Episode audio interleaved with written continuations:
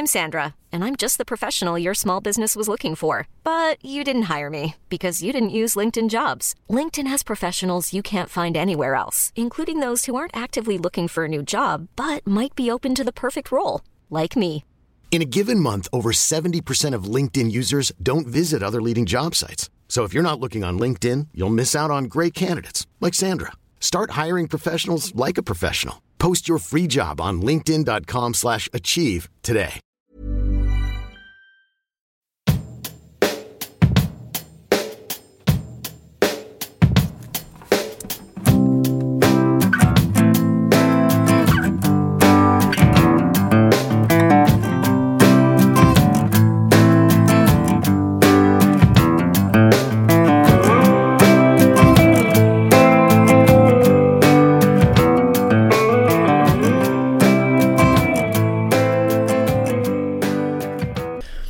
Hey guys, how you going? Hope all is good. This is episode two of Tell Me Your Tales, and it features Shannon Fink.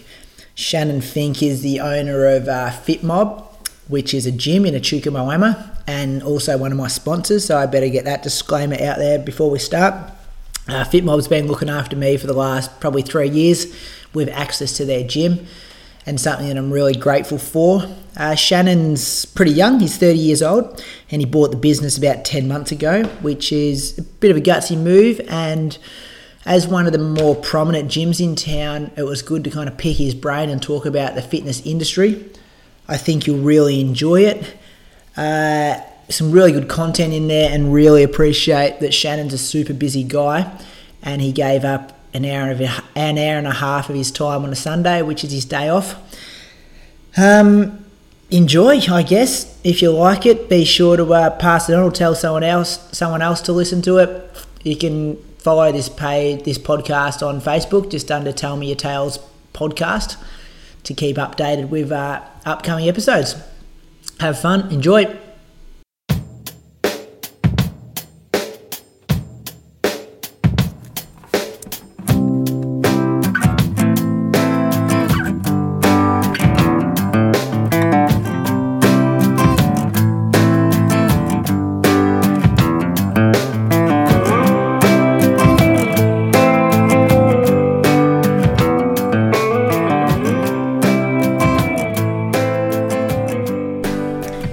Finky. Thanks for coming around to my house. Uh, awesome to have a chat with you on a Sunday morning. Not a worry, mate. Good to be here. Yeah, really, um, really looking forward to this. Just sitting here Sunday morning, having a coffee. Beautiful day outside. What's your morning looked like so far? Uh, pretty quiet Sundays. Try and take Sundays off. So um, yeah, cruise along out for brekkie, and that's about it so far. So So I guess before we start, just because um, not sure who, if anyone's going to listen to this, but uh, do you want to maybe describe yourself and introduce yourself and what you're all about? um, so I've uh, I'm Shannon Fink. Um, owned FitMob for about nine months now. Um, so we've got a sort of fitness centre and gym and, and group fitness and, and everything uh, over in High Street in Echuca. Um, so yeah, I sort of run and run that and sort of work there six days a week and sort of keep charge of that and uh, that's about it. So I've been in the fitness industry about seven years now. Um, yeah, personal training, boot camps, all that sort of thing. So Yeah. yeah, so that's sort of a basic background, I guess, on me, and um, yeah, just a bit of yeah, football and all that sort of thing. So yeah. yeah. And made the move. What? How long ago was it when you purchased FitMob? So purchase FitMob, yeah, it'd be about about 10, 10 months ago now, Yeah. I reckon. Yeah, so about the end of April um, last year. So, but um, worked obviously with Johnny and Johnny and Mel a fair bit for the four years before that, while they had it as well. So And at um, the YMCA before that, or Yeah, yeah. Alongside at, that, at wasn't the it? Shire, yeah. So at the Shire at the same time as that, um, just sort of running the gym there and, and doing personal training and that sort of thing, and then uh, and then yeah, just sort of got the opportunity when Johnny and Mel said they wanted to sell up. So yeah, jumped at it. so yeah, very much so, very Yeah. much so. So I haven't looked back now. So yeah, uh, all going well, which is good. I'll get back to that in a second because that's a big, big move. Kind of, you know, you're not old, Yeah. and to be a Yeah, business owner at your age is pretty, uh, pretty big deal. So we'll get back to that later on.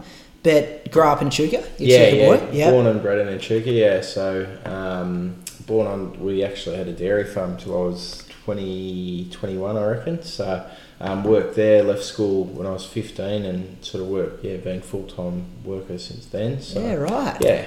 Where, whereabouts the dairy farm? uh, just out about 15 k's out of Echuca. So Yeah. About, yeah, about 10 minutes drive out of Echuca. Yeah, So. out Tony direction or Nah, towards Torrumbarry. Yeah. Yeah. So yeah. how so many head were you running on the cattle farm? Uh, we milked about a thousand. yeah, Thousand? when we finished up. Yeah, so yeah, it was pretty full on. Like it's um, so yeah, busy, busy long days sort of aren't really abnormal to me. So Yeah, I could only imagine. Yeah. What was so your parents were always in the dairy farming industry? Yeah, yeah. Dad, uh, my grandfather, um, he was a dairy farmer. Dad was a dairy farmer. So, yeah, so it sort of ran in the family. And then I left, and I that was the plan. And then sort of as I got a bit older, I sort of realised it probably wasn't for me. And and that's where the fitness industry sort of that's where I started with that. Obviously, that background of football, so I had that bit of interest in it. Um, and then yeah, it sort of let one thing led to the other with it really. So Has somebody taken, like a family member, taken over the farm, or no, so we sold, sold the up? farm, um, but my brother and his wife, they've got a farm um, up. We bought a new one probably five years ago now. Mum and dad bought a new farm, and him and his wife sort of run that. And dad and mum still go up every day, so yeah.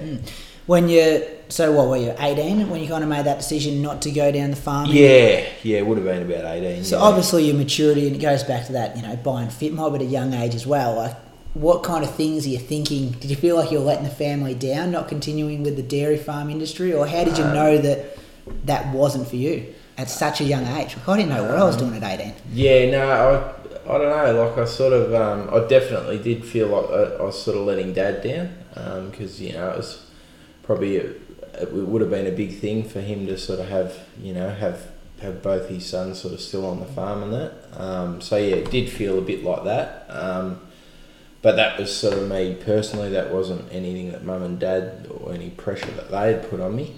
Um, so yeah, I don't know. Like I think you know, I sort of thought, well, they were sort of big days. Like some days you'd work 19, 20 hours a day. You know, so they were big days. And I thought at eighteen, is it really what I wanted to do? Um, as it is now, I'm doing fifteen hours a day anyway, so it doesn't really matter.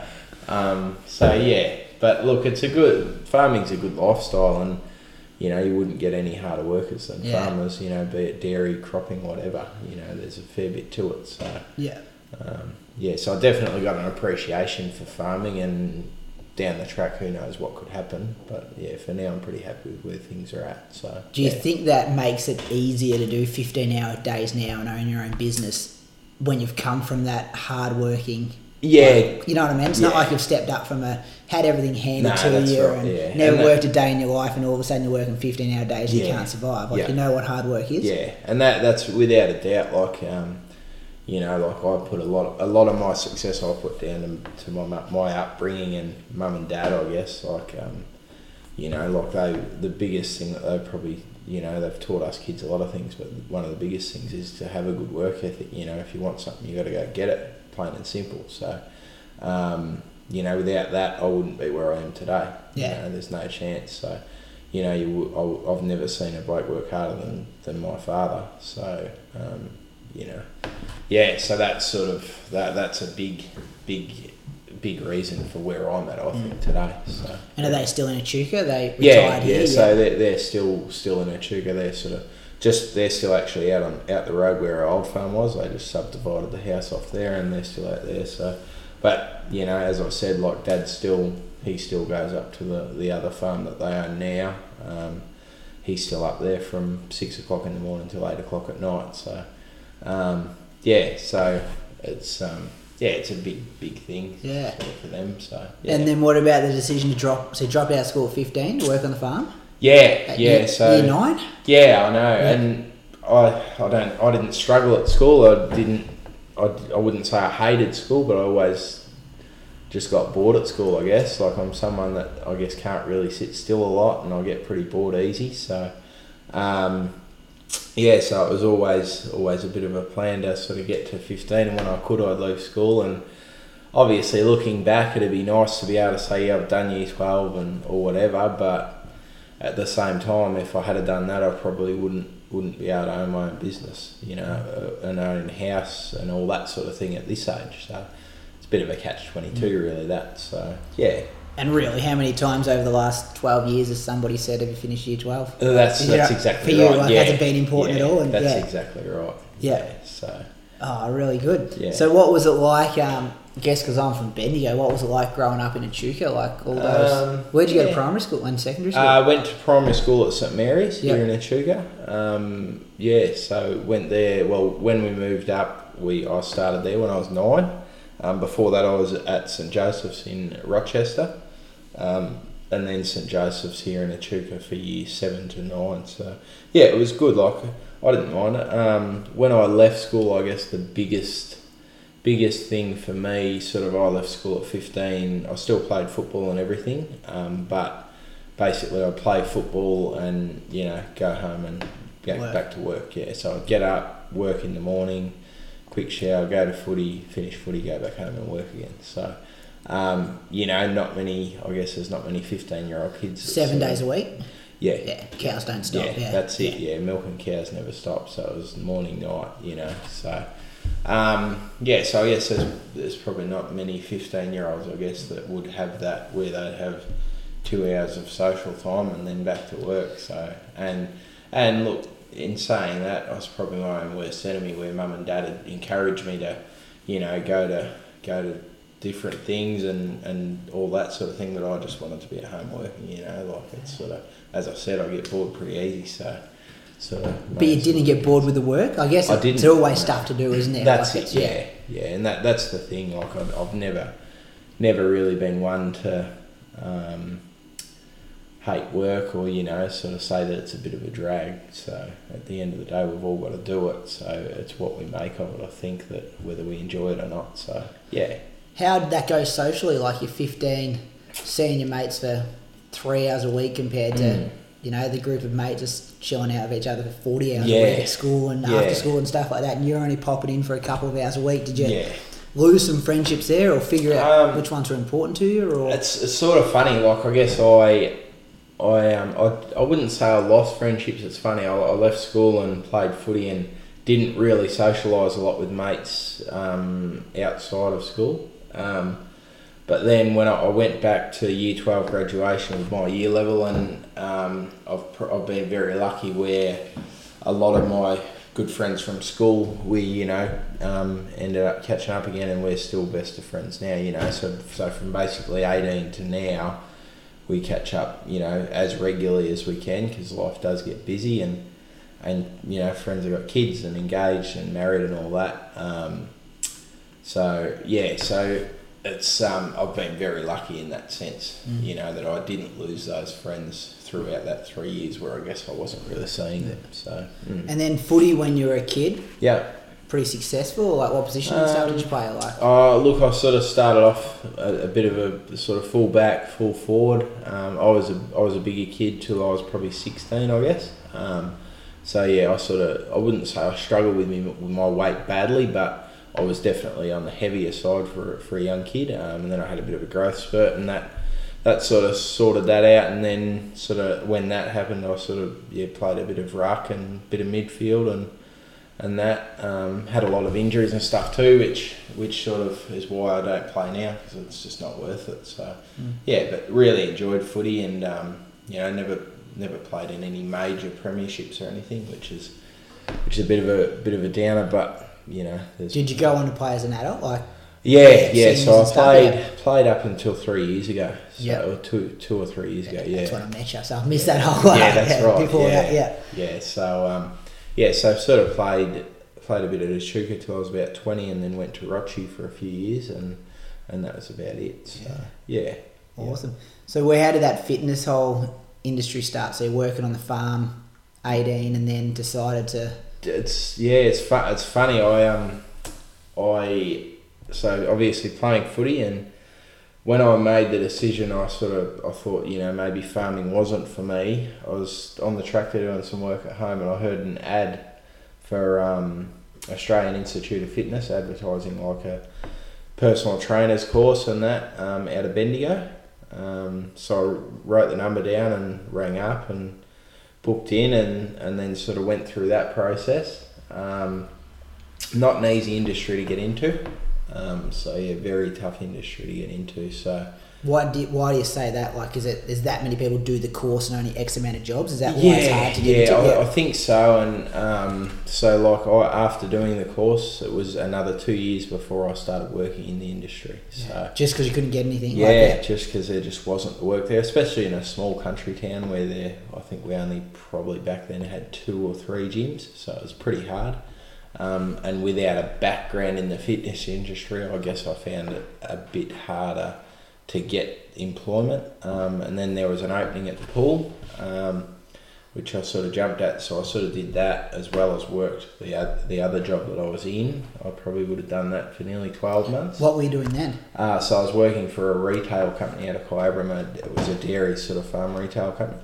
Um, so yeah, so I was working there for and doing the gym work. So that was for about twelve months, and then finally got up the courage, and there were probably enough hours there for me to make the jump and just go into the gym sort of stuff. So yeah, and since then that would have been yeah six and a half seven years ago that that, that happened. So yeah, and haven't looked back. So And then continuing to, you know, then you dabble with it. Because did you do the boot camp stuff at FitMob? Was that your. Yeah, yeah, So, so, then dabbled yeah. with that and then. That's it, yeah. Yeah. So, yeah, so John and I were sort of um, partners in the boot camp stuff. Um, and I sort of, obviously, because John was pretty busy running the gym, I sort of took charge of the boot camps and ran most of them.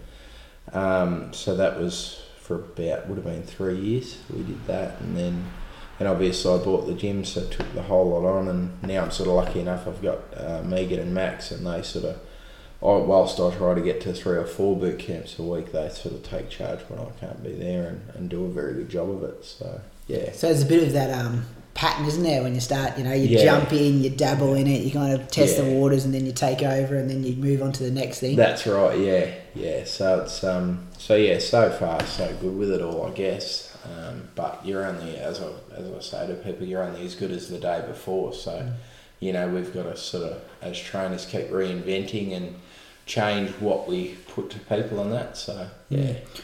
Would have you ever thought that you know a guy who's done the fitness certificate, got the qualification, but can't get a job, is all of a sudden, or not all of a sudden, now is the owner of the what, number one gym in Chukamaiwa? Your Um, my words, but yeah. yeah, yeah, I guess you can't. There's no way to kind of rate it, but Yeah. it's got that reputation of you know a good culture around it, good Mm. Numbers, um, good programs. Mm. It's a, Um, did you ever think that was where it was headed? Uh, look, no doubt. When I first started, I, I always yeah like after doing the course, I was definitely keen to really launch into it. Um, and it probably wasn't until maybe I guess 12, 18 months into when I'd started working as a personal trainer that I thought I could you know see myself doing it long term. Um, so yeah, so it's sort of and it just everything sort of worked out well for us. So you know, so it sort of worked out well. Mel and Johnny were sort of at that point where they they were ready to move on, and um, obviously three young kids and that sort of thing. Um, it was pretty hard because you know John was doing the hours that I'm now doing, as well as having a family and everything to try and be around and support. So. Um, so yeah, it's sort of worked out really well for everyone, I think. Yeah. So a bit of that, you know, right place at the right time. Yeah, But at the same time, you've worked really hard to get yourself into that position to be in the right place at the right Yeah. time. Well, there's no, yeah. I remember hearing someone speak, might have been um, Xavier Campbell at one of the Sports Star dinners a couple of years ago, and he pretty much his saying was, the harder you work, the luckier you get. Yeah. And I know it with running all the time. Yeah, like yeah. you find you work super super hard, but then you find yourself with these opportunities to Yeah. be able to, which is kind of what you're talking about now. There's so many hard times jumping between jobs, slowly kind of climbing between Mm. different roles, and then all of a sudden there's an opening, and yeah. you worked hard to get yourself in a position to um, move forward with that one. Yeah, and that that's probably that's probably the most true saying. Like, um, you know, there's sort of there's there's no luck without hard work. There's you got to create your own luck, I think, and without hard work, you know, some people might be able to get there, but there's not many. You know, you've got to have a good good ethic, whether it be for for your training, for your you know whatever it is you want to do. You've got to have that. You've got to have that real drive. Um, Yeah. And you know, like and you know, like I worked in a pub for five years at the same time over weekends. So, um, you know, like it's not just a case of being able to do one thing. You've got to have, different incomes and and be have that real drive, I guess, and that real goal. The Echuca, did you work at the Echuca? Yeah, Oh, that's yeah, right. So I worked there that. for five Yeah. years. So yeah, so I was sort of juggling three jobs, and you know, on a good week I'd do about 110 hours. So Must feel like you're on a holiday now, Yeah, mate. Only working much. 15 hours a day. yeah, very good. And I guess that's, um, I know, you know, you see yourself, and I especially, I wanted to get to this later, but your Instagram is an awesome, um, I guess, evidence of the harder you work, the better kind of Mm. results you get. Like every single quote, because some people put some terrible quotes up here and there, especially people in the fitness industry. Yeah. But every single one of those quotes that you put up, I'm just like, yes, 100% Mm. agree with agree with this one. And they're all about the stuff you're just talking about, like working hard, getting it done behind closed doors, Mm.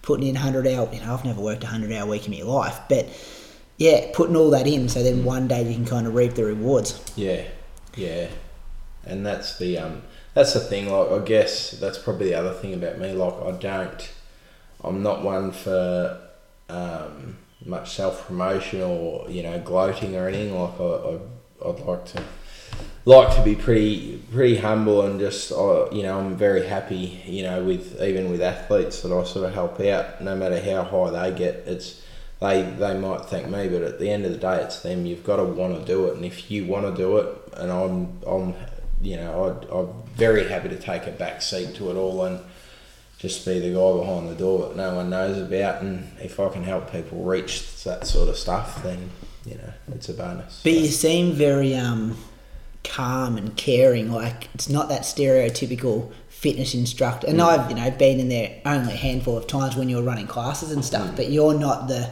stand up yelling at people. Well, I haven't seen it. Yeah. You could be on the other days when I'm not there, but.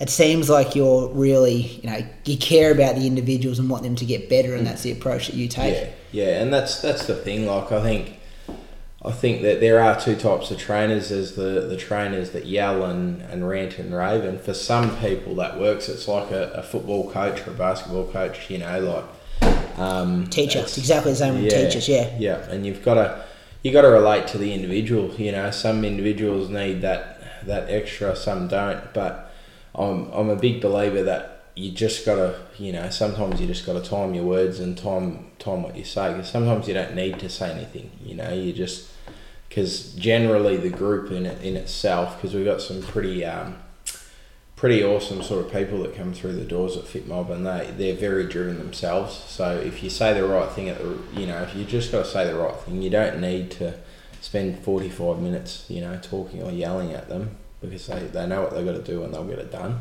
So hmm. yeah, Well, let's talk about that culture of FitMob because it's, I don't know if it's written everywhere, but it's written anywhere, but it's kind of lived. Like you walk in there and it feels, I guess, like a community, which hmm. could be good and bad. Because if you hmm. got new people, I remember the first time I ever went to a Pilates class, like years ago, I was cacking myself walking up the stairs, like, you know, they're going to be bodybuilders in here. I don't know what to do. Like, really, it can be really Yeah. intimidating the first time you walk into a gym. Yeah. And especially if you know that they're so tight Yeah. at FitMob, and it's Yeah. great once you're a part of it. Yeah. But do you want to maybe just tell us a bit about? It's hard to sum up, I guess, that culture, but how I don't know. Everyone just seems to get along in there and get the best out of themselves and each other. Yeah, and that that's probably the best part about it. Like it, it really is a, a little family within a family. Um, you know, and even the you know generally you've got your morning group, your your sort of lunch group, and your your afternoon group or, or evening group, and they um, they're all generally pretty close and, and they get along really well. Um, you know, so you know if someone's having a shit time or you know got got problems or whatever, like family issues or whatever, everyone gets around them and just helps them out. Like, and that that's probably the biggest thing. So it is, if anyone's going through that shit time, it does help them, you know, to come through the doors. It's that release where it won't be brought up. The the other people will help them through, sort of thing. So I think that goes um, that goes a long way for it, and and even you know beginners to advanced, you know even if someone's finished a class first, they won't just you know wander off and you know do something else. They'll get around someone that's still going. So that's um, that's a big thing as well. There's that support for each other. And how do you make sure that continues to happen? Like, Um, look, I, I think you know Johnny and Mel sort of started it. It's always been that that support, you know, for each other, um, and I've just tried to continue it, I guess. And um, bring my own little sort of spin to it, and, and that seems to seems to work. So, Mm. um, you know, good good people are good people. You can't you can't train that into someone. No. So I, I just think we've just got really good people at FitMob, and when people do begin there, that seems to flow on to those people, and it continues. Yeah, I agree. So the big fit, the big thing is, I guess, just in that conversation is that you've had the ability to attract good people, good That's Chukamalama people to FitMob, which makes Absolutely. FitMob a good place to Yeah. be and a good place to work Yeah, out. yeah. Even if it's hard or easy or whatever, you're going to be surrounded by good people there. Yeah, that's exactly right, without a doubt. And um, and I guess too, like it's not that not that clicky culture where you know you've got your weight weight people and your group fitness and ev- and everyone sort of mixes in together and that. Um, so you know, so we've sort of got we cater for everything other than swimming. If only we had a swimming pool, that'd be nice. But you know, we're sort of um, everyone everyone sort of you know mixes in with each other well. So. Do you think some people would have that misconception that it is clicky though? Like it's almost a social group of people exercise together and they think like they're you know, don't want to step on anyone's toes by joining up. Um, look, I think I think it, it used to maybe be a bit like that. You know, I know there there were some comments made to me um, where it could have been a bit clicky and this and that, and but I never saw it. Um, I think, and that's the problem with perception. Like, there's that perception, but unless you actually go in and you experience it, you're not going to realise that that's never been what it's Yeah. what it's about or what it's like. So, um, yeah, so I think there's definitely been 100%, that, yeah. um, I agree because I heard that as well. Yeah. You hear it and then you go up there and you're like, oh, I don't know what Yeah. people are talking about. Like there's some weightlifting lady kind of talking you after you've jumped off the treadmill and Mm. you you know you can talk to anybody in there. Everyone says g'day. Um, but yeah, one you've just got to get through those doors first to be Mm. able to experience it firsthand.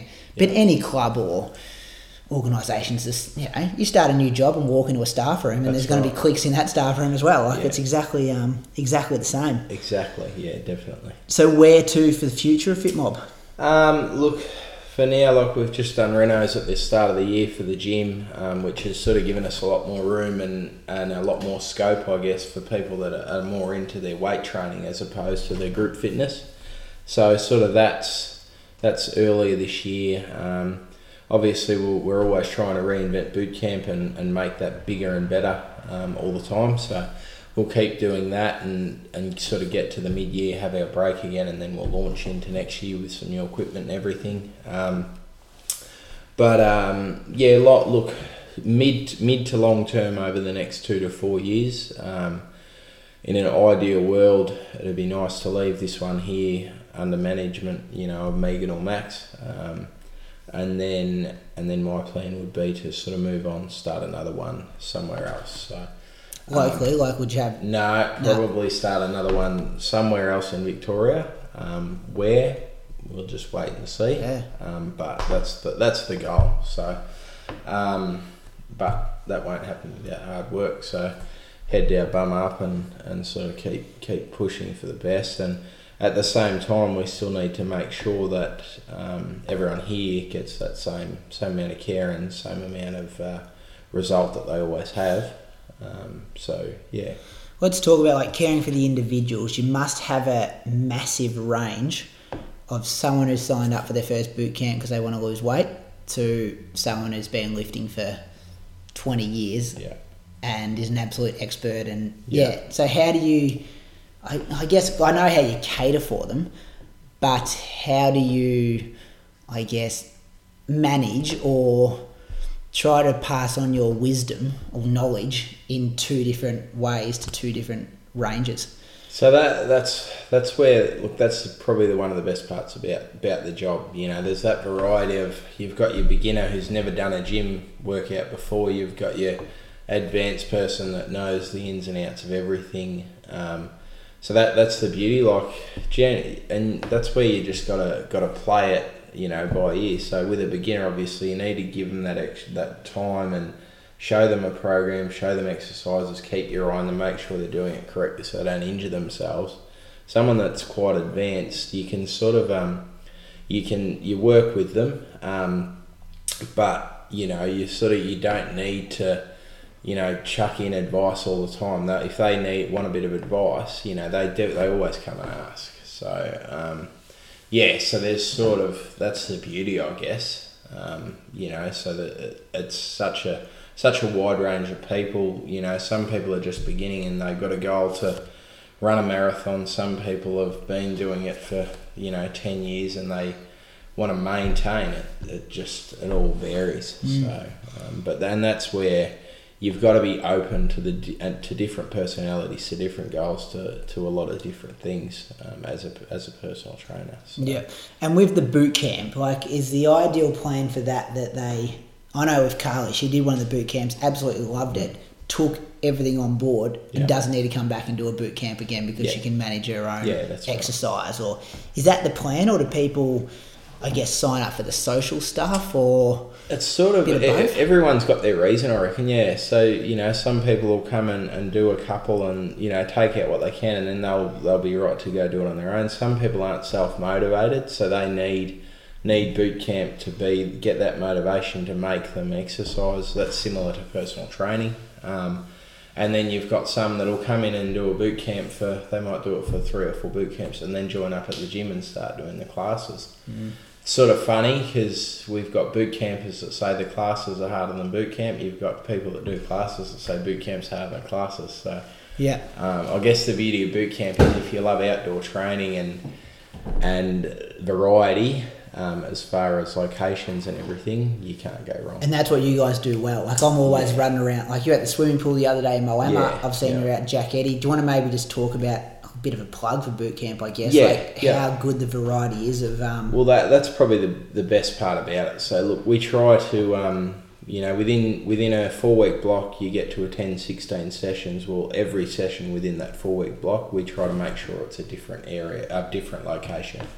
So that's the beauty. So you're not gonna, you don't, you know, straight away. Oh, I'm not going to be going to three spots over 16 sessions or 24 sessions and get sick of it, sick of it all the time, all of a sudden because you get to go to a different spot all the time and it just keeps it fresh, you know. Um, and then there's that social side where everyone sort of has a bit of fun and a bit of a joke, but then they head down, bum up, and sort of get get the work done they've got to do as well. So, um, so yeah, boot camps boot camps are really really great sort of tool as far as getting outside training this time of year especially. You know, it's not so hot now that autumn's sort of come in.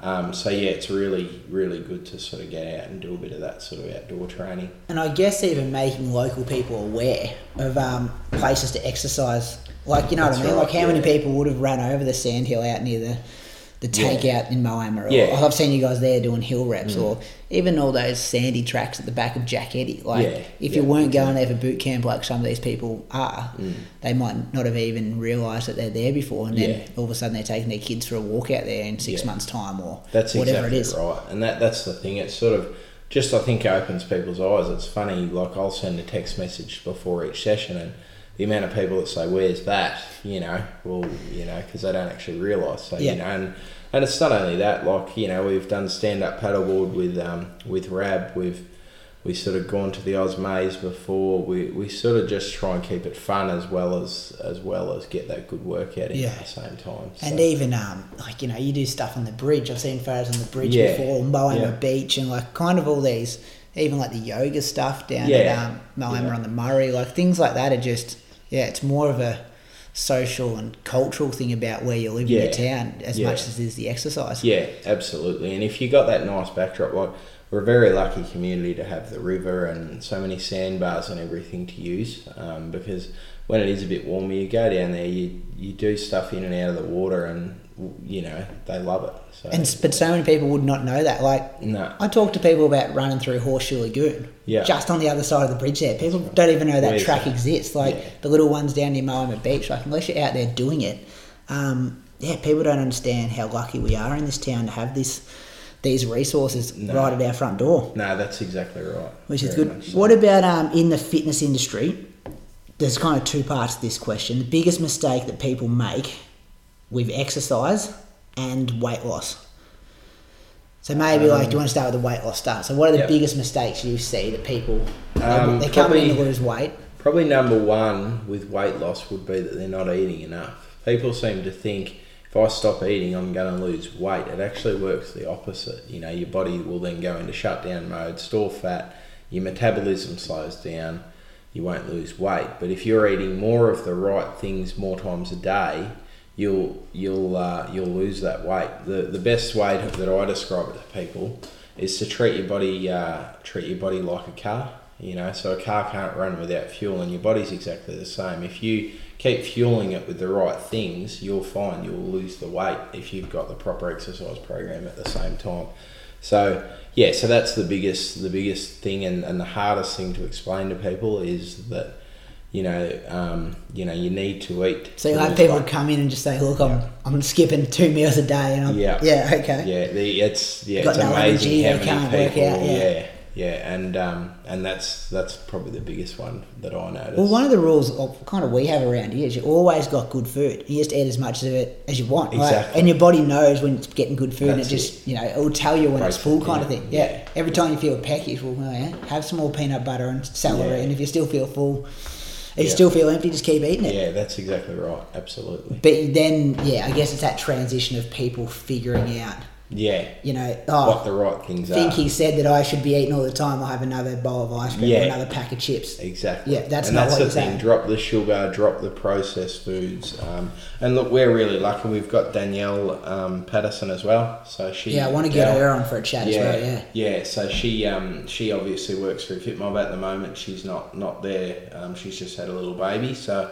she, I think she'll be back in the next six or eight weeks. So you know, we get a lot of people shit that come and see her, um, and not all of them train at FitMob. You know, that's that's a little thing for her, but it's great to say we've got a dietitian on site that is fully qualified, has has every qualification under the sun. She works with Bendigo Pioneers. She works with elite football and netball clubs. She knows her stuff. So you know, Yeah, I definitely want to pick her brain because I guess that food industry is so that's changing so quickly as well. Like, it is. Yeah, There's a well, it's studies coming out every day of the week, but you can almost find a study to back up what you're kind of saying, That's which is right. which is scary at the same time. Yeah. But there seems to be so much more awareness about sugar, right. processed food. One of the things, yeah. I always think if it can't go out of date, probably don't put it in your Mm. That's body. right. Like, yeah, Yeah. Bananas, fruits, and veg, they can all go out of date. Yeah. Good for you. Yeah. But a pack of chips that can last that's it. 10 Nice. months in your um pantry probably not good to be putting in your body yeah and that that's the thing too. Like a lot of people see the health tick and stuff like that, and um, it wasn't until recently one of my clients who who was in that space of not being able to get past a certain point looked right into a thing into a into a diet sort of thing and and basically these professors had come out and basically unraveled everything and said that the health tick is a lie. it's a crock The like health, yeah. health tick is something that's paid for, and most of the foods, if you have got a health tick, they've also got a high sugar or a high fat rate. They're no good for you. Mm. Yeah. Don't don't have them. You know. it's like milo's like four and a half or like milo That's syrup right, like it's just ridiculous Yeah. how um yeah Sugar and stuff like sugar's the, the biggest the biggest killer for everyone. Yeah. You know. So they and that yet they still put health ticks on it. Yeah. Companies pay for that Pay stuff for the from health the tick, yeah. So Yeah. you know. someone else said a good thing like if it's yeah if it doesn't have a health tick rating on it like fruit and veg probably a good thing as well like exactly it's right, yeah. amazing but, but i get so uh, i get so frustrated because you know we're educated people and we read about this stuff and we know about this health tick but if you're you've just you know you want to look after your weight you want to look after your fitness you've joined up at FitMob you're going to the supermarket looking for the foods with four four and a half five stars and you're still buying all this rubbish like it's so easy for those people who aren't educated Yeah. to get tricked into thinking they're doing the right thing Yeah. and then all of a sudden they don't you know they don't lose the weight the fitness doesn't And come on drop off. and they're like well this is a waste of time whereas they're just putting all these the government's kind of yeah approved this system Yeah. yeah, that's right. Yeah, it's a And that that's that's the big issue I think that um, that a lot of people need to sort of realise. You know, the the government are, are, are paying companies to mislead people, which leads to diabetes and different other things, which the government makes a lot of money out of. It's insane. Like, It yeah, is. the amount of people that are, especially like America. Like, I've listened to a Oh, couple of yeah. podcasts. Like, they're like one in three people are going to have type two diabetes. yeah. Like, the, but then that impact on the healthcare system. Yeah, It's unbelievable. exactly. Yeah, Like, I don't know what the figures are, but it's some billions of Yeah. kind of dollars that America spends. they spend way more on like curing, Yeah, or, yeah, yeah. diabetes than they do wars or anything. Like exactly. it's it's insane. Yeah. Um, and I guess another thing, like we always just just look at the ingredients list. Like That's exactly right. we were in a habit of just looking how much sugar, but now you just look at what the ingredients are. And if there's foods that you can't pronounce, looks out. like these these chemicals that you cannot say what they are, you're like, Yeah. well, I don't know what this is. Why should I be putting it in my body? Yeah, that's exactly right. What about the biggest mistakes you see with people working on their fitness? Um, look, probably uh, out, outside of, I guess, people understanding proper techniques and stuff within weight training, um, probably overtraining as well, or or overtraining for what they're eating. Again, if they're if they're overtraining and they might still be having their six small meals, but they might be still might be not having enough at the same time. So. Um, yeah, so probably just that overtraining where you've you've got to listen to your body a lot. So, you know, there's a certain point, I guess, where where your body's going to tell you that it can't can't sort of do anymore, and you need to just slow back a Yeah. bit. And and a lot of people, I guess, um, especially some people that are really focused, or they, they may have gone through a breakup or anything like that. They fail to listen to their body, and then eventually they hit that wall and they go from you know doing so much to not being able to do anything because they get injured. Um, yeah, so it's it's funny. I was talking to, to a girl um, just the other day actually about overtraining and and she's always she loves her triathlons and everything and she said she's always overtrained but now she's in a good headspace and she knows her body so she knows if she feels like she's you know getting a bit bit slower or she needs that rest she has it whereas you know for five years she didn't and she kept getting injured um, so yeah just listening to your body I think It's exactly what we spoke about um, before we started recording. Like That's right. I was sharing how you know I've kind of you got some results that kind of indicate that I've overtrained, but you kind of get in this headspace of thinking that you need to do this amount of training and it's okay. You're meant to be tired because you're doing this amount of training. And when I guess you know when you've been doing that year after year, that becomes the normal, and you think that's the normal. Mm. Exactly. So it's hard then to flip that on its head and then go, well, maybe I've got to have you know a week easy jogging or whatever it is. But I 100% agree that overtraining or people getting into it too quick. yeah, A yeah couple of the runners that I coach, like they just want to like go, go, go. Yeah. Whereas I'll say, you know, let's let's hit six out of ten That's for it, yeah. six months rather than trying to get ten out of ten weeks and then being injured and having Exactly, zero out of ten because we can't train. Yeah, that's exactly right. And you'd see that too when you people. Do you see that like New Year's New Year's Day? People sign up and then just go hammer it, and then you don't see them again after that. It's, Or it's funny, like I haven't. There's not. There's the the New Year's resolution thing's a bit of a bit bit of a falsified thing. Like I don't find there's a lot because I find people need six weeks after New Year's to get back into a bit of routine. It's then that you start to see people joining up and coming to the gym and, and that sort of thing. So, um, but yeah, definitely, definitely people that that go from nothing to a hundred, like you know, like that is um, is just too too much. Not sustainable. Your body goes into into a bit of shock and like what's happening, and then all of a sudden something's got to give. Mm. So, yeah, What about the? Um, I don't know a lot about this, and hopefully you'll be able to fill me in. But that whole the fitness industry at the moment, like you see on social media, I don't know if it's true or not, but a couple of the, um, I don't know, the unis or whatever, where you get your certificate, get a bit of a bad rap about you can come down, you can do your training in three weeks, you get your certificate, and you've still got no idea about personal training at all. yeah. Um, is that true? And if so, yeah, what are your thoughts on it? Um, look, I when I when I did my course, um, which was nearly ten years ago now, um, I thought so. We had four days a week for two months, um, and we were qualified. That was going through all the body parts, all a heap of different exercises, stuff like that. Um, now I know Max, who's just finished his course, um, who works for me. He's, I think he was six months, four days a week, plus he had a heap of stuff to do at home, which I didn't have to have to do any excess sort of study stuff at home or any assignments or now they've got to do hours in a gym they've got to be signed off by by a proper trainer they got there's which I'm all for because look out of my uh, out of my course which I think we had 16 in my course when we finished after two months I would have confidently said that maybe five of them we're going to be any good as trainers, and that's excluding myself because, as I said earlier, I'm not one to sort of talk myself up or gloat or anything. You know, I still didn't know at that point whether I'd be any good at what I did. Yeah. So, um, so yeah, so I'm all for what for what the AIF and that sort of thing do now. Um, so yeah, if if they're putting people through in three weeks, I think it's a bit silly, and I, I probably wouldn't. I wouldn't say I wouldn't employ someone, but I'd be making sure they did plenty of trainee hours with me before I okayed them, sort of thing. So I think um, I think the biggest thing that I notice as far as personal training goes is people either have it or they don't. So um, you can sort of pick within within a month, I reckon, whether someone's going to be any good as a trainer or whether they're whether they're going to be just okay or you know probably not much good. So And is um, that people skills, how you can pick it, or is that Yeah. anyone can get the knowledge, but if you can't communicate that and get yeah. on with people, And that that's the biggest thing. So there's there's communication's a big one. So especially with group fitness, you've got to got to be able to be loud and be you know direct with what you're instructing. Obviously without yelling, as I said earlier, but you got to be able to direct people and tell them you know what you want them to do.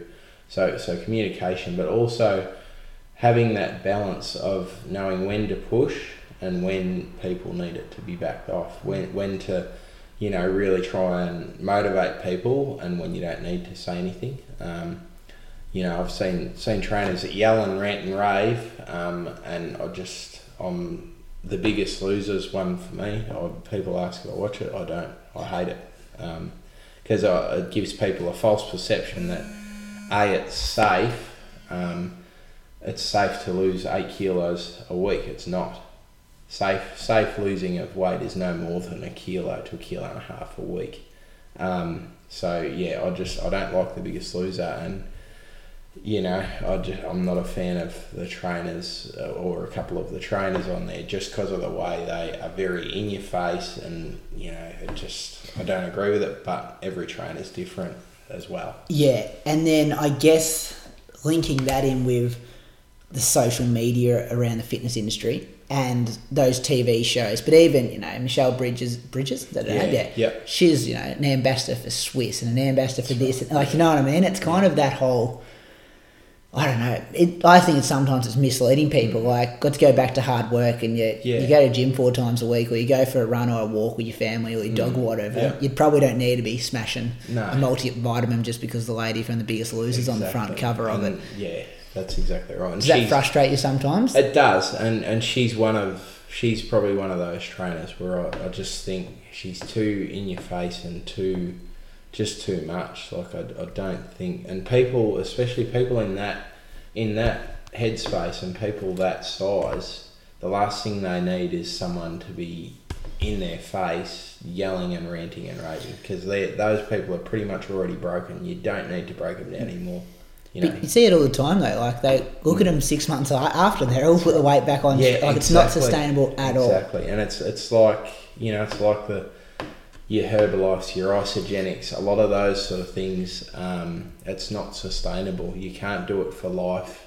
The the most sustainable thing, and it has been for hundred years, is eating healthy, eating clean, and just eating um, the right foods. You know, because food's the best thing for us. Yeah. So, Yeah, yeah, that would be. Um, I don't know. It would be frustrating because you could see how people could, confuse, you know, the FitMob stuff to any of that other thing. It's all kind of under the same umbrella That's about the fitness yeah. industry and the. yeah. What about the old wellness stuff? Like, I'd never heard the word wellness until about two years ago, but now it seems to be everywhere. And It does. Yeah. yeah, yeah. I think um, I think it's got got a lot of merit. Um, you know, because I, th- I I do do think you've got to be of healthy mind as well. Um, you know, as well as healthy body. And I think if you if you're in the right mindset, you can then lead into that into a fitness program if you haven't done it before and things like that. So I think um, that's what I link a lot of wellness stuff to. You know, wellness I think is a healthy mind, healthy lifestyle, and and sort of just and and it all sort of integrates. I reckon It does, and even like sleep. Like, Yeah. if you're getting sleep, so you're rested, so then you're in a good headspace. right, I know, yeah. being on school camp for the last three days, I was an absolute, you know, shocking person to be around yesterday Yeah. because I was, I was That's down it. about seven hours in sleep than what I usually am after. Yeah. after a couple of days. So it just impacts, and then you don't want to exercise. Or That's right, I found myself buying a tub of ice cream flat, because you, yeah. yeah, you want to you're chasing it somewhere else. it's um yeah, it's interesting, isn't it? Yeah. What about yourself, mate? Give us a bit of a a day in the life of. Um, day in the life of well, I suppose um, yeah, Monday to Monday to Friday, I'm generally up and out of bed at about quarter to five in the morning. Um, How do you go getting up that early? Is it Uh, it's Easy now? It's a routine now. Yeah. Like generally, I wake up you know two minutes before the alarm every day. Yeah. So um, so yeah, I sort of get up nice and early and and uh, yeah, get just get ready for the day and then head off. Get to the gym about sort of quarter past five each morning. Um, and then um, yeah, and then we sort of start. Generally, PT's classes start at six o'clock. Um, most days I'm pretty well booked between classes and PTs. Uh, I'm pretty well booked from six until one, um, back to back. So quickly shovel in a bit of breakfast when I can. Yeah. Um, then most mid afternoons, one till three, I'm I'm a bit freer. Um, so that's where I need to catch up on book work or phone calls or, you know, stuff like that. Um, and then from there, um, basically again three o'clock till sort of eight o'clock at most nights. I'm pretty much booked solid um, with classes, PTs, um, and then obviously I sort of done a lot of fitness work with um, Moama Footy Group this year as well. So that that's sort of chucked another spanner in, in the works, and that's been really good. Um, so the boys boys had their first practice match yesterday and and looked really good. So um, yeah, so it's sort of pretty full on. Um, you know, when you when you've only got two hours, and then I sort of try and train myself somewhere in there. And if I don't get a chance to do that, then it's either at the end of the day or I get up at quarter past four and I'll go in and do it earlier. So yeah? yeah, so it's um, yeah, pretty pretty long days and that, but it is as I said, it's a bit of routine now um, for me. So you know, I'm that used to it and that accustomed to it, and by the weekends, there's no doubt I don't really want to do anything. Um, you know, just because even Saturdays, I'm still up at five o'clock on a Saturday, work until twelve o'clock. Now football started, I'll be there until five o'clock. So by a Sunday, I'm gonna need that sleep in and that rest and and ready to go again the next week. So. Yeah. What time do you get to bed at night? Um, oh, generally by 10 o'clock, 9.30, 10 o'clock, I'll Yeah. be in bed and, and asleep. So, And then like that food, like do you prep your food before you go into work, or is it just because that'd be chaos not knowing when you're going to eat or it is, yeah. So, generally, um, generally, I on a Sunday treat it as a, as a meal prep day. I hate the word meal prep, I think it's a wank, but anyway. Mm. well, just another thing that's just been you know people social media's kind of giving it a bad like meal preparation Yeah. just means being organised. Exactly, You know, yeah, and that's right. Doesn't have to mean you're a bodybuilder or No. or no. whatever it is. No, and that that's all that is. So basically, Sundays I'll sort of get up, I'll go do a workout at the gym, do a bit of quick bit of book work that I've got to do, and then shopping, um, you know, uh, and then just cook and get ready for a week really. So um, yeah, so yeah, like I say, it's all routine, and once you get that routine, you're pretty right. So, but it, the last thing you want to be doing is having to cook a meal at eight o'clock at night when you get home. So it's good to get home, grab your meal out of the fridge, warm it up, and and then you sort of organise. I guess. We do the same thing here. Carly will cook a big pot of something. I'll cook a big pot of something. Yeah. Lunches, dinners throughout the week, and if it's good food. That's I it. think sometimes we get into this trap of thinking that you've got to be eating different Fresh. meals every single night. Like it's still all good veggies and, Exactly. and all that Yeah. stuff. So Yeah. um, yeah, that's a bit of a misconception that Yeah. no one. Oh yeah, as I said, you don't want to get home at eight o'clock at night and start cutting up veggies when you can pull it out of the, the fridge and Yeah. heat it up. That's exactly. What about the work life balance? Um, Do your missus hate you? Yeah, pretty much. um, yeah, the work life balance can be a bit difficult. Um, look, at the moment it's all right because Kyra's uh, pretty busy with study, so she um, so she's doing a CA for accounting. Um, she's in the last block, so I'm sort of off the hook at the moment because she's busy anyway. But I know in another six months I probably won't be so lucky. so, um, so yeah, it, di- it can get a bit difficult um, at times because obviously, and even you know, um, we don't live together, but um, you know, if, if she stays at my place or whatever, then I might get home on a Monday night and just want to sit down and eat and not. I'm not real talkative when I get home because you, you do deal with a lot of people and a lot of different things and that throughout the day. So sometimes it's nice to get home and not have to have to sort of dissect on the day or, or sort of talk too much. Um, but yeah, it's sort of um, yeah, it's it's one of those things. It's all about balance and and I guess it's um, you know if you've got that respect for each other where you understand you know why why each other's tired or why each mm-hmm. other's not real talkative, then it makes life a lot easier. Yeah. So it's Yeah. just that understanding, I think, for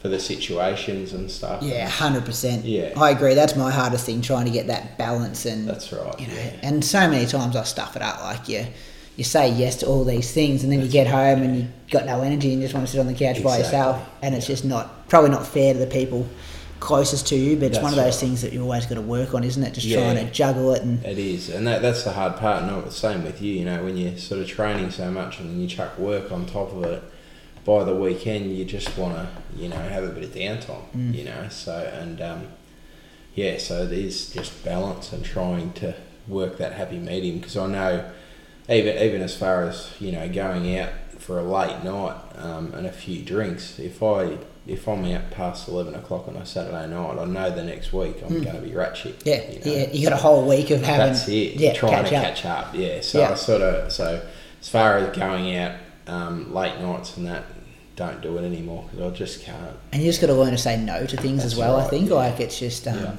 Yeah. you know, yeah, can't do it. And, yeah, you don't even have to give a reason. Sometimes No, just exactly. I can't do it because I know it's going to stuff up my Yeah. whole next week, and Yeah. You'd rather have six good days rather than four good hours out on the beers, Yeah. Exactly. um, which is good. What about the footy club stuff? So you started there this year. Yeah, yeah. So sort of, um, John did a bit of work with Moama for a year or two, um, and then uh, Mark's Mark Lloyd started coaching this year, so I gave him a buzz, and um, and yeah, so we sort of we've started up. So um, just been training throughout summer pre-season and had our first pracky yesterday, and um, I'm doing a bit of rotation work and sort of a bit of coaching stuff and that, which has been good. So. Um, yeah, so the yeah boys are really good. We, we haven't really lost anyone from last year, which is a good thing. So Yeah. I think we, we should sort of go go a long way this year, hopefully. So- Do you find a bit of a difference working with the people that come in a fit mob and then the footy club? Like, is it Yeah, very different much so. culture and yeah, yeah. it is. Um, yeah, so it's and and it's good. It's good for that change, I guess. It's it's good to still be involved in a footy club and that sort of thing. Um, so, but yeah, very very different, I guess, in the training and stuff as well. Yeah. So you know, like the the boys for footy are, are that short, sharp, repeat effort sort of stuff, whereas at FitMob, it's just that constant, you know, Yeah. general fitness. aerobic kind Yeah, of? that's right. Yeah. Yeah, no, I agree. Even just um, like doing some work with Echuca Yeah. this this season, and um, just being around, you know, a group of blokes. Like Yeah, it's yeah. spend so much time, twelve year olds at school and That's right, female yeah. staff, and it's kind of just good being around in that footy Right, club yeah. culture, Yeah. which is good. But yeah, you're right. They're totally different. ath- I'm the same. Like a lot of Mm, yeah. work that we do is that aerobic kind of a long right, time yeah. working at Yeah. 60 80 percent kind of thing whereas they've got to be going Yeah. short sharp and For 100, yeah. yeah, Yeah, just that's right. Um, you feel sorry for them sometimes because they're big blokes trying to. That's like you're right, pushing them over a short distance, but it's still big frames to carry around. That's right. Yeah. Yeah. Definitely. oh, that'd be good. What about your diet, mate, or exercise routine? Like you touched on it a bit before when you were explaining your um kind of a day in the life. Yeah, yep. So I sort of um, I'll probably I'll try and have sort of the six small meals. So like when I get up in the morning, I'll have a have a shake um, before I get to work, and that that'll tie me over. I'll have breakfast sort of mid about eight o'clock in the morning, um, and then which is just usually muesli and yogurt, or you know you know something simple like that. Um, then just lunch, which generally I'll just make a chicken salad, make a few chicken salads on a Sunday, and, and just take one out of the fridge each day and take it to work. So that's um, lunch. Then again, if I train mid mid afternoon, I'll have a, a protein shake sort of after that, um, which um, that's sort of about two o'clock. So. And then I'll have a banana or you know a couple of peanut butter multigrain crackers or stuff like that mid mid afternoon and and then dinner when I get home at eight o'clock. So um, yeah, so it's sort of again like I try to have something every three hours, I guess, um, which just keeps my body fueled and keeps me going. Um, and life would be hard without coffee at the same time. So How many coffees a day do you um, have? uh, look, just try and limit it to one. So I just have one in the about eight o'clock in the morning. I'll try and have one. Um, but then like when we were doing the renos that week, we did the renos. I think I rolled out about 130 or so hours for the week. Um, It's insane. so just And a um, winning triathlon team in the middle of that. yeah, Yeah. yeah, So just that that was a big week. So I was sort of downing two or three um, triple and quad shot coffees a day. So, Quad, uh, yeah. yeah. Just really just to just to get me through. Yeah. So that was a that was a big week. Um, but it was a it was such it was a really good achievement too. Like it sort of it was always a goal to, Yeah. to have that bigger fit that bigger gym base. Um, you know, because that's a that's a passion of mine, and, and that football training stuff's a big passion of Yeah. mine um, as well. So it's sort of yeah, good to have. And it looks great in there as well. Like Yeah, it's, yeah, it's it's come up well. So a couple of other little additions that'll come in in the next week or two, hopefully, which will really top it off. So When you took it over, did you feel there was a pressure to make changes or there was a pressure to keep it? I was talking with Carly about it this morning. I said, Yeah. I think he's coming around. We got any kind of questions? And then Yeah. we had a quick chat about she. Oh no, we both kind of weren't sure if everyone assumed that you'd just take over, continue on what Johnny and Mal had going, and just go from there. Yeah. Or you'd come in and flip it on its head and Yeah. kind of say, "Well, I'm the new boss now." yeah. Yeah. Did you feel Um, pressure either way? Look, I, I wouldn't say I felt pressure. Um, I guess I, I think I think a lot of people did expect me to sort of come in and just you know go along with Just coast. how it. Johnny and Mel did it and and that sort Which is a good- like, they did a good job of it, so they did a why great- wouldn't you? They did a great job, yeah, absolutely. Um, but I, I always have you know like every, every is different and every, and everyone's goals are different and I always had that that sort of sense that I wanted to put my own spin on it and and by no means is that why I did the Renos. The Renos are purely to make it a better better centre um, and and more open, I guess, to a different clientele. So um, prior to that, I guess there was that conception that you know it's more group fitness only. You know, I have seen in the past where people have have said about FitMob being more a group fitness centre, um, which I guess it was because the gym wasn't wasn't massive, And that Um, impacts, the, well, that's the culture, isn't it? Yeah, like that it's a good right. group and you can Yeah. be looked after. Yeah, definitely. So, yeah, so it was good to good to get the renos done, um, and look probably earlier than I planned. So when I first took over, I thought maybe twelve months I'd, I'd do that. Um, to do it in the first seven months um, was was good and, and needed to happen. Like it needed that freshen up, which it's now got, and it's it's definitely freshened the place up and just um, you know the amount of people that come in when we did it and when we were doing it and said, "Oh, what's going on here?" You know, there was that that excitement that oh wow, we're getting something different, something new. Um, and I guess it just it does give me a bit more of a sense that it's sort of my my thing now. I guess yeah. So yeah, Oh, that's good, mate. And it goes back to, you know, the jump to buy it in the first place. Like, Mm. you don't come across the guy that kind of is timid or worried or just, you know, I'm sure you calculated everything correct and you Mm. knew you knew what you were getting yourself into because you're already working there. But um, you know, at the same time, that takes a bit of guts to Mm. to do those things. Yeah, yeah, and I, I guess I like to like to think that I'm pretty um, pretty calculated in, in doing sort of things like that. Um, but yeah, it's sort of it's one of those things you sometimes you need to get out of your comfort zone, you know. So um, and I've always I was always a shy kid. Yeah. Um, very quiet and and am still very shy. Hate public speaking. Yeah. Um, well, you're you know, smashing this interview put, so put- far.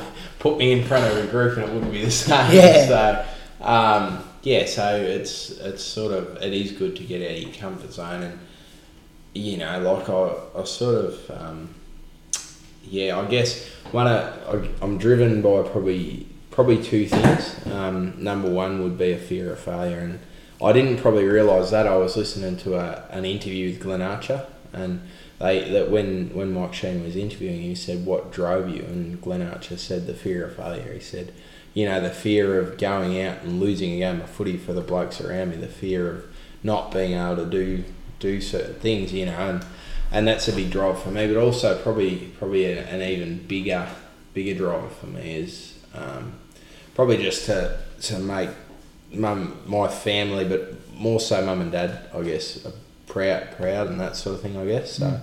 You know, because as, as I said at the start, without them, I I wouldn't be where I am today. So Yeah.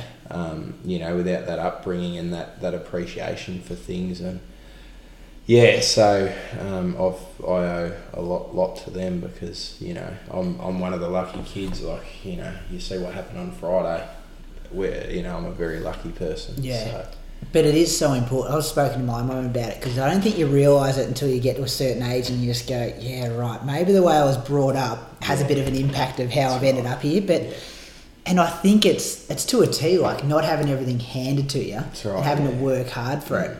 I remember one of my first jobs was at um, Long Gully IGA in Bendigo, and I was working in the meat department Yeah. with the butchers, and I used to work five till eight on a Monday morning. Mum and Dad wouldn't get up because Yeah. who wants to get up at four thirty on a Monday morning?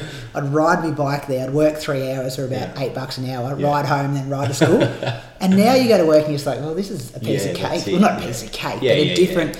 Different. Whereas you know they could have babied me and thinking we don't want you know sixteen year old kid riding his bike to work at. Yeah. you know, it could have easily got taken out, That's a drunk exactly driver, right, or yeah. like. But that whole, the way you're brought up by your parents, just gets it's so important to this later age now. Mm. Yeah. And I must admit, this isn't um, you know, saying you look old or anything, but I always thought. I think you put something on Facebook about you know this year's the year you turn thirty. Yeah. And same with me, I'm just like, oh, Yeah. crap, Ficky's the same age. I always Yeah. thought you were like 35 or something, Yeah, just because how mature you are and you know you own this business and Yeah. you're just like really calm and level headed and stuff. And yeah, I honestly, yeah, nothing to do with your um It probably aging look yeah, those 15 hour days of breaking up. But you know, that's probably a credit to you at the same time that yeah. you've achieved so much in such a short period of time. Yeah. Um, and still have these big goals and that work ethic. Yeah. What about it? Just to finish off, any mantras that you um, or sayings or quotes that you Um, really? Oh, as you know, I There's a lot of I- them, I love yeah. the quotes. Yeah, um, yeah. It's sort of uh, not. I guess like I guess the biggest biggest mantra um, as far as the gym goes. It's sort of as you walk up the stairs. I've I've got a quote at the end of the stairs, and it was by Jim Jim Wendler, I think, said it, and he said. Um, you know, you're not going to get fit or get in shape by sitting on the couch. You've got to actually get up and do it. You know, so I think, I think that's a bit of a when people walk up those stairs for the first time. You know, they're probably as you said when you come in for that Pilates session, probably um, shitting themselves. But to see that at the end, they sort of would ease that a bit to know, you know, everyone's in the same boat. Um, and then I get, I guess, you know, personally, it just every everything just comes back to hard work. Like, you know, if you if you really want something and you you you know that's that's your thing, then you've got to work for it. Like, it's not going to be handed to you on a silver platter, and and that's probably a big thing that I I notice these days is everyone wants everything given to them. Like, you know, get off your ass, go out and earn it because you know no one's going to do it for you. It's that entitlement thing, It isn't it? is, Like yeah. it's hundred percent that Yeah. yeah, you deserve this. And even like you look at houses and people want to build their first house, you know, massive Metricon out the back of Barber's paddock, and that's your first yeah. house, and you're 21. Mm. Like it's no, that's Yeah, not how it works. it Yeah. yeah, and that, that's that's the thing that I, I do notice a lot as well. Like I sort of, um, you know, you see a see a lot of flash cars with with P plates of young drivers with boats behind it and this and that, and I just just think I'm glad I wasn't brought up to just go and buy shit because I want it. Yeah. Because at the end of the day, eventually you've got to pay it off. So, you know, I I don't. I think. Um, I, d- I don't spend in excess, so I'd rather have money in the bank and be comfortable with what I've got than oh just because I want something I'll go get it and I'll be thirty. Just 'cause the bank's gonna give you the loan to do it, yeah. So um, yeah, so I think yeah, just hard work. Yeah. You know, if you if you really want something and you've got a dream, or put your head down, put your bum up, and and go for it. Yeah. Because I'm all for people having a go, but it's the ones that I guess um, feel like they haven't have a have a um, are, you know should be have, have should have it handed to them. No, Yeah. no, no deal. Like you gotta gotta earn it. so. Hundred percent, mate. Hundred percent agree with that. And people don't realise how much, like, it's that iceberg stuff. Like how Yeah. much goes on That's- behind the scenes. right, yeah. And people will be surprised. Well, I'm surprised just listening to you talk today. Like the amount of hours that you've put into. Mm. You know, people probably like, oh yeah, he probably just got a massive loan from the bank. That's he bought right, the business. yeah. He's Yeah. yeah. yeah, That's how you own a business. Yeah, Yeah. and it's, it's Pay a couple of people, couple of people to work there during the week. Yeah, You're living yeah. the good life. Yeah, Yeah, that's good, mate. yeah. All right. Where can people? We might finish up there. Where can people get you on the line if they want to follow? Uh, just on, on Instagram, Finky underscore FitMob. Um, yeah, so that's uh, that's just my personal account. We've also got FitMob underscore official as well, which is the the gym's page. And that's Um, good. You guys do a post every day. Yeah, do classes post. and yeah. yeah, yeah. So it sort of keeps it fresh. Keep people sort of see where we've been with boot camp, what we're up to at the gym, um, a lot of different stuff. So yeah, so um, yeah, so that's sort of the two two Instagrams, and then obviously Facebook as well. We've got FitMob and, and I've got a personal Facebook. Yeah. So yeah, so it's um, yeah, so by all means come through the doors because I guarantee that you won't regret it. Yeah. And, um, yeah. I can vouch for that. I've been Yeah. not not nearly enough. but the one thing I just want to share this story before we finish off. The one thing I love about FitMob is um, middle of winter. It's dark at like five twenty. It's raining. I'm thinking, how the heck am I going to get this run? You know, I remember having to do sixteen k kind of tempo, and then depresso as driving home from work, thinking it's going to be hard. It's going to be wet, windy, and then having the flash that you guys have got treadmills in there, and you walk up the stairs. Music's pumping. There's thirty other people you put the treadmill on the pace you need to go and you just get it done. As you said, yeah. that sign on the wall as you get up there, compared to me struggling on the streets out right, yeah. Moama trying not to get hit by a car, getting smashed by the wind, and like it just all of a sudden, yeah, the music's pumping. There's other people doing the fitness as well. It was yeah, it's such a good place to be, and I think if you surround yourself by good people, good things are going to happen. Yeah, absolutely. Thanks for your time, mate. I Thank you, understand you're super busy and uh, getting an hour of your times, yeah, not easy. Thanks, Brad. Thanks, Thank mate. you.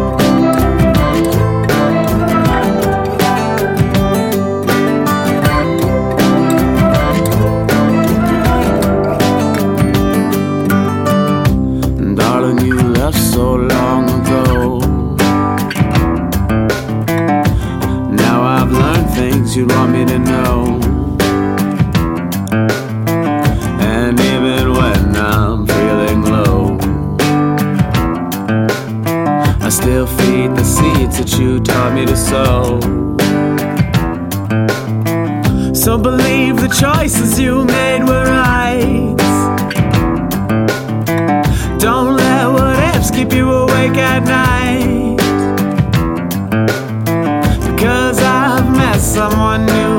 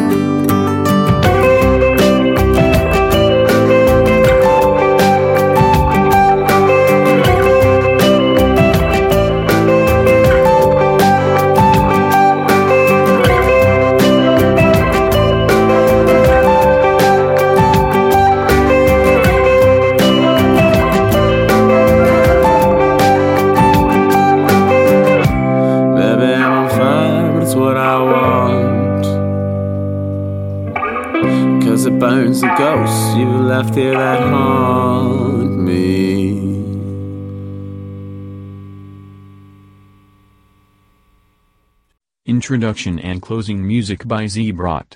Song titled On Fire.